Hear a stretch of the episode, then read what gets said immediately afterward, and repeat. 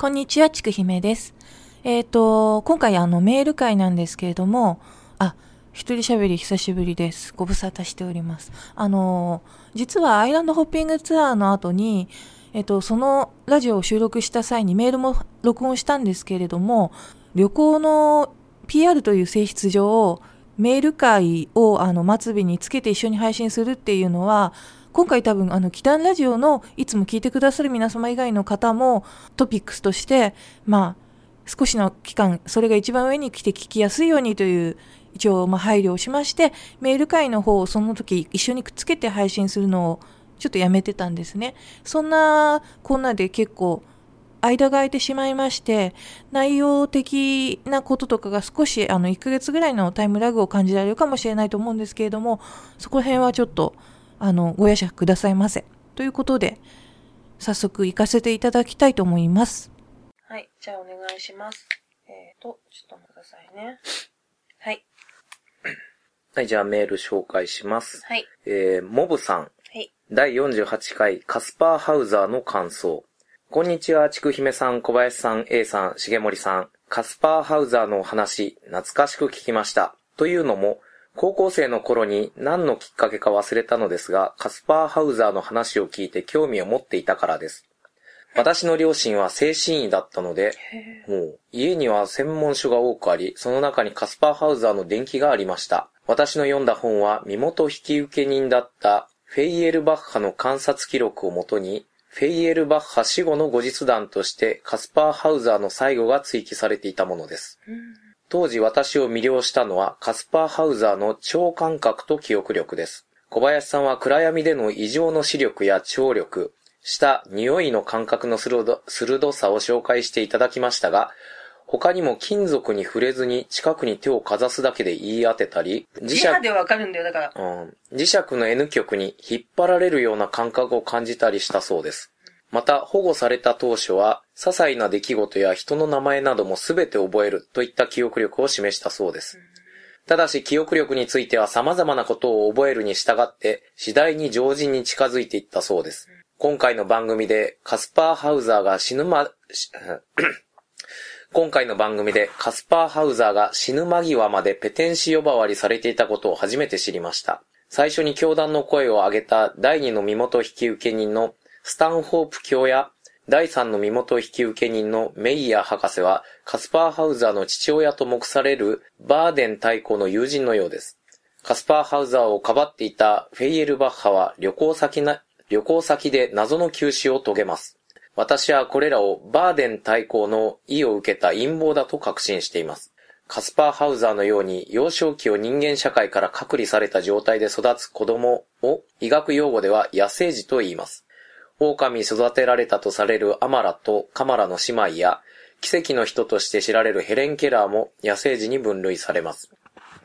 高校の頃、このような本を読み漁りました。野生児の共通の体、えー、野生児の共通の特徴として刺激の少ない環境で育ったがゆえの超感覚を獲得することが多いようです。この点からも私はカスパーハウザーがペテン師とは思えないのです。長々と記載してすいません。つい熱くなってしまいました。これからもこのような祈願を楽しみにしております。というお便りですけど。いや、ね本当に熱いお便りですね。すごいね。でも、本当に、うん。なんか、そうみたいですよ。他にも、うん子供の頃は、ほら、振動って言われてたのに、はいはい。なんか成長するに従って、うん普通もしくはそれ以下になっていくパターンって結構ある。うん。うん。あとね、なんかいろいろ情報なりが遮断されてるから、うんその感覚が鋭くなるっていうのはね、別に特別なことじゃなくて、例えば我々もね、視覚に70%頼ってるっていうけど、目閉じるとね、やっぱり感覚鋭くなりますからね。うんあと、これはなんか山岸涼子先生の漫画でうん。あった話なんだけど、なんか霊感みたいのがあるって人がいて、うん。でも、それは結局太古の感覚。うん。だから昔、そういうものがないとやっていけなかった時の感覚であって、今、それがなくてもツールとかが発展して、うん生きていきやすい世の中にその感覚があることは不幸なだけだっていう。うん。だから、このカスパーハウザーとかも成長して言葉とか環境とかでうん普通の人と同じような暮らしができるようになったら、もう超感覚は必要なくなってくるから、うん徐々に衰えていくっていうのは本当に非常に理屈に合うものだとああ。辞書を使い慣れて、指だけで大体の単語が出せるとか。そうなの？全然違う。昔よくやらされませんでした？辞書を指だけで。英英語で、英語の辞書でしょ？いや、なんだあれ意味あったんですかね？だから昔はほら、検索ってもう辞書しかないから、うんだからそれで早くこう、うんだから、あの、そろばんの暗算みたいなもんですよ。そうね。計算機があったらなくてもね、あの、その能力なくてもやれるけど、んそういうもんがない時は、もうそういう身体能力をね、や鍛えなきゃってことでしょ。よく覚えてる、そんなね。ちょっと話がずれましたかね。いやいや、あ、しげむさんってよく昔のこととか覚えてますよね、なんか。昔のことしか覚えてないです。もう最近のことは何も、もう老化現象が興。味がないんだもんね。え？うん。なんだっけ？そうなんですね。だから、野生児。う。うんん。まあ、ね。ね野生実と僕は仮面ライダーアマゾンしか思い浮かばないんですけあ、ど。なんか私おすすめされてました、この間。おあ、ちくみさん見たら面白いじゃないですかっていう。ああ。まあすごく怪奇色が強いフォロワーさんに言われて。仮面ライダーですからね。うんはい。はい。じゃあ、はい。じゃあ次のメールいきます。はい。えー、小太郎さん。ご無沙汰しております、小太郎です。最近の回も皆さんの持ち味が発揮されていて楽しいです。重森さんの回を聞いていて思い出したのですが、自分は江戸の牙が必殺路線というか、ワイルドセブンみたいな感じで好きでした。時代劇では他にも鬼平のエンディングと柳生一族の陰謀に出てくる公家なのにめちゃめちゃ強い敵キャラが好きです。時代劇に限らず、ドラマは続けてみるのがなかなか大変ですね。ツイッターで拝見したのですが、ちくひめさんが想像を超える美人さんで驚きました。ナディア島編ならぬ祈願ラジオ島編楽しみにしています。ではでは、追伸、最近ウェーブに上げている歴史小説にコメントがつくようになって嬉しいです。感想が来るっていいもんですね。いつかお金を貯めてちくひめさんに小説のイラストを依頼したいな、だそうですよ。あんまり高くないから別に。はい。なんてね。うん。わかんない。学生次第ですけど。多分思ってるより高くないと思う。はい。えっと、何ですかナディア島編って？多分、昔、不思議の海あ、あのナディア。あんの監督の。そうそうそう、ん NHK でやってたやつ、うん僕、これ見たことないからね。私もないけど。よくわかんないんですけど。だからなんかその、な、何々編みたいなのがあるんでしょ？きっと。うん。ね江戸の牙って。あと、江戸の牙って、あの、あれですよ、天地茂がやってたうん時代劇なんですけど、うんこれもね、僕見たことないんですよ。うちの田舎の方でね、やってなかったんですよ、再放送とか。やってたのかもしれないけど、僕は全然知らなかったんで。へだから、今、その情報としては知ってるけど、うん実際に動画とか見たことないんで、うーん、まあ、なんとも言えないですね。ただ、時代劇であと、ー鬼平の、言えないですね。だからな、何の感想も言えなくて申し訳ないんですけど。うん素直すぎる。うん。でも、鬼平のエンディングはね、あら、いいですよ。ジプシーキングスが演奏して。あのそうだ。ギターのねうん。あれなんか、いつも学校から帰ってきたらう、ん。再放送が途中ぐらいの時間にギリ滑り込むぐらいの時あ間で。あ。で、なんか、ちっちゃい時見てました。うん。だ鬼平はね、あの、必殺シリーズが一旦ね、あの、終わった後に、その、スタッフが、うん作ってたスタッフがそのまんま鬼平に流れたようなところがあるんで、なんかさ、ちょっとさ、単語っぽい感じの曲調じゃない？単語っつうか、まあ、ジプシーギターっぽい感じのうんうんあね。れすごい。うん。インスピレーションって曲ですけど。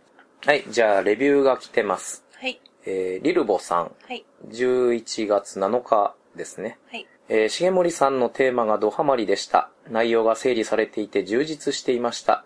重森さんの声と言葉のセンスがいいです。もっと聞きたいです。番組メインのちくひめさんはエキセントリックな話し方をします。知的な会話の時は魅力的にも感じますが、バス停の飲み屋の強制や罵声にしか聞こえない時もあるので残念です。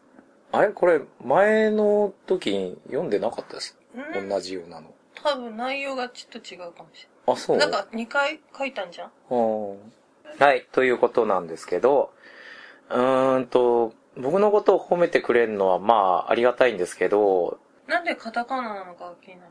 あ、ちくひめさんっていうの漢字じゃなくて、うんこれはまあ別にそんな大した意味はないと思うんですけど、うん。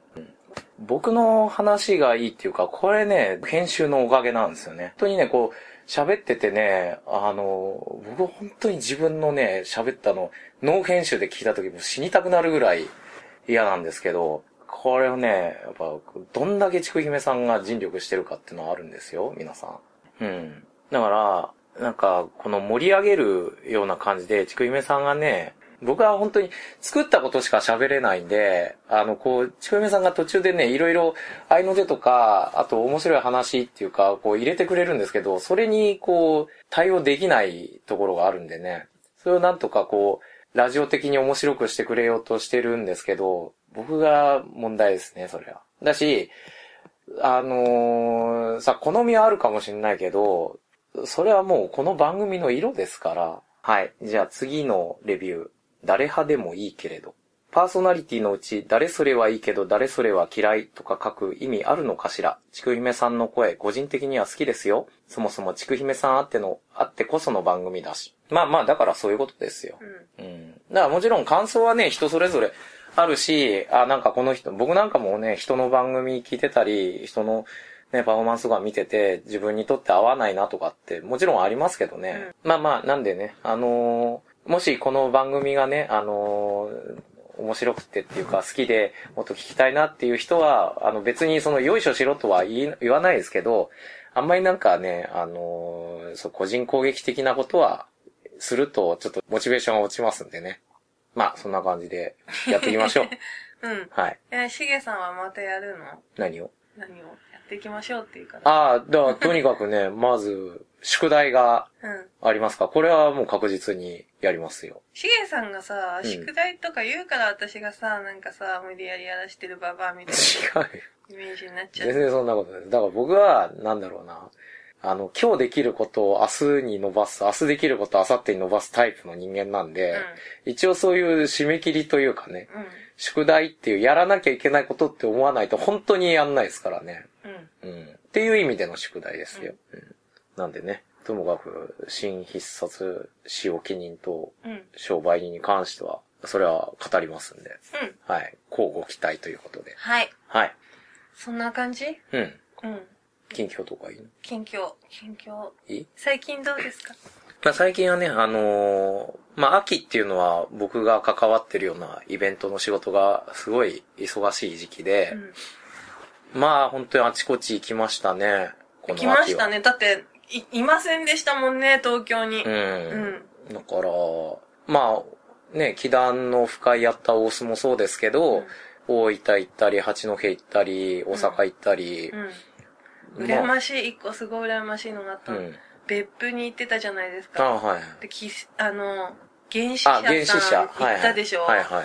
あれ、ポストモーテムフォトグラフィーの死後写真の、うん。いっぱい持ってるじゃないですか、そこって。うんあれすごい羨ましいなと思って。ああ、そう、だから、そう、あの、別府に、書士原始者さんっていう、古本屋さんというかね、そうそういうスペースがあって、で、まあ、ツイッターとかですごいいっぱいね、情報流してるんですね。で、僕もツイッター経由でそこを知ってて、で、たまたま、大分で仕事が入るんで、じゃあっていうんで、自分で前乗りして、別府に行ってそこに行ってきたんですけど、まあ、なかなか素晴らしいコレクションが、ね。数々がありましたね。しかもね、買ってきてもらえるものもなしっていうね。そのなんて言うんだって本物だから。ああ。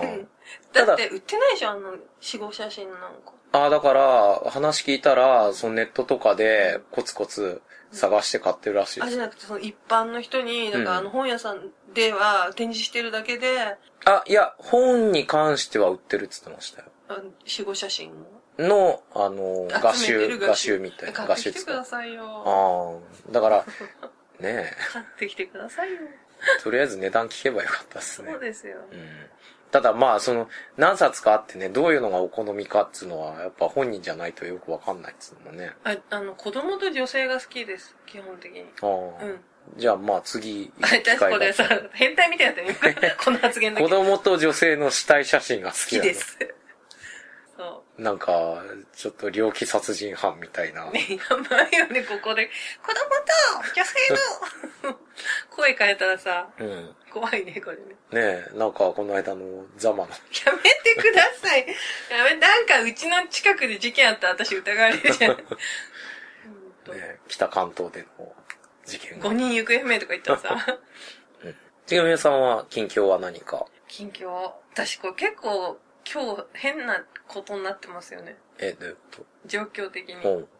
なんか、ここ一週間いろんなことありすぎて。ああ、まあね、大体ちくひめさんは何かしら重なるときは いろんなこと重なありすぎて。りますけど。だって、しげさんよくさ、引きが強い人かなんていうかって言いながらさ、うん。なんか、あの、島から帰ってきた翌日に、うん。祖母が死んで、うん。っていうかまあ、死に目に会えなかった。会えなかった。うん本当に、その日の、あのーま、倒れて入院したんですけど、うん。その日の入院してる、亡くなる日のお昼も、もう、テレビ見たいから、うん。テレビカード買ってきてとか、うん。あとはその、お正月にみんなで集まるのに、うん。おせち注文してあるから、うん。受け取っといてとか、キャンセルしといてとか、うん。あとは多分その時に着るために、うん。もう92だったんですけど、ものすごいおしゃれな人だったから、うん。洋服かなんかを注文してたみたいで、えそれをなんかとかずっと言ってえて、うん、それでまあずっと、しかもその日もお昼くらいまで喋ってて、うんただもう危ないっていうのは言われてて、うん。だから呼ばれたんですけど、私は結局その死に目に間に合わなくって、うん夜の8時に亡くなっちゃって、うん。で、すごい気丈な人っていうか、はい。もう世界中いろんな国旅して、水墨画も描けばお遍路さんも行って、うん弘法大師様が大好きでっていう人で、うん。で、下町のチャキチャキの人で、あの、民生委員もやってて、うん。で、こう、パンパンって表紙を打ち鳴らす、よ、夜あ、回り。夜回り。うんあれによく子供の子私が泊まりに行ってると出かけてう、んそうすると一人にされるんだけど、うんその前におばあちゃん怖い話してくれるんですよ。うん。一人にする前に。前にで、その、民生委員とかやってるから、地元の人から聞いた話でオチが一切ないの。うんあ、もう実話怪談全部実話怪談で。で、ちょっと行ってくるわって言って、それ何の怖がらせですか？わかんないんだけど、多分、なんか、多分何も考えてないんでしょ、うん。で、帰ってきて、起きてれば私も怖い話を続き聞けるかなとか思う反面、うん。トイレ行きたいんだけど、絶対下の階まで降りれないとか思って、うん。しかもボーンボーンってなる時計だし、みたいな。でも、それがなんか、王子のおばあちゃんだったんですけど、うん。全然、うちの方と違って、ううんちは本屋がもう歩いて行けるようなところにあんまりなかったりとか、まあ、あったんだけど、ビジネス書としかしかはいはいない。駅ビルのしかなくて、うん。それがアーケードっていうのを生まれて初めておばあちゃん家行くときに見て、うん。商店街っていうのがもう初めて見て、おもちゃ屋さんとかが普通にあって、う。んで当時なんかもう一軒しかなかったんだけど、貸本屋っていうのもあって、はいはい。だからなんか、あ、こんなところが他あるんだみたいな、うん。駄菓子みたいなのとかもあって、そういうのをなんか買ってくれて、で、水木しげるの本とかもうちの方じゃなんか、妖怪百科とかなんか置いてないから、そういうのも全部、おばあちゃんが多分いなかったら、そういう、ちょっと、なんていうの、B 級の文化みたいなものは多分知らないで育ってきたと。ああ、じゃあ今のちくひめさんを形作る上で、そう。非常にこう影響のあった人ってことですねそう。実は怪談、んあとは何妖怪妖怪うんあと漫画、漫画もおばあちゃんが買ってくれなかったら買ってなかったし、ううん、ん。あとその何、トークがはめちゃくちゃ、い。うん。だから、はで、一昨年あたりに、やっぱりもう民生委員やってた関係でいろんな人が慕って訪ねてくるんだけど、うん。その、60歳くらいのおばあちゃんが、うん。まあ40歳ぐらいの人を好きになっちゃったんだけどどうしようって言って、うん。恋愛相談に、もうね、87くらいになるおばあちゃんに恋愛相談しに来るとかいう地獄絵図みたいな、いや、全然地獄絵図じゃないでしょ。そういうのとかがあるくらい、うん。で、なんかもう本当に私は立ち会えなかったけど、最後まで隠しゃくて、あれはどこにやってたあれはここにあって、あれはここにあるからとか、ずっと言ってたみたいで、記憶力も半端じゃなくて。えーじゃあもう落語に出てくるご隠居さんみたいな感じじゃないですか。で、本当にピンピンコロリ。うん。うん。で、確かに悲しいけど、うん本当にだからかっこよく生きて、うん。で、もう死ぬ間際も、うん、まあ、病室から出て5分後に亡くなったらしくて、うんで、それが、なんていうのかな、タイミングが悪いっていうよりは、やっぱりその、し気丈な人というか、うん人ま、下町の、だから、もう大丈夫大丈夫、あんたたち、まあ帰んなさいみたいな気持ちで、もう多分喋れなかったろうけど、で、あ、大丈夫かなと思っていなくなって、そこで多分、亡くなったっていう感じ、うん。なんだろうなと思って。で、まあそんなのがあって、そっからなんか東京のお葬式ってすごい今、暇が空くじゃないですか。ああ、なんですってね。僕全然知らなかったけど。だから7日くらいうん。あって、で、昨日、うん葬式で、うんそれがもうなんか祭壇とかも、うん結婚式みたいだねって、うん誰か言ってて、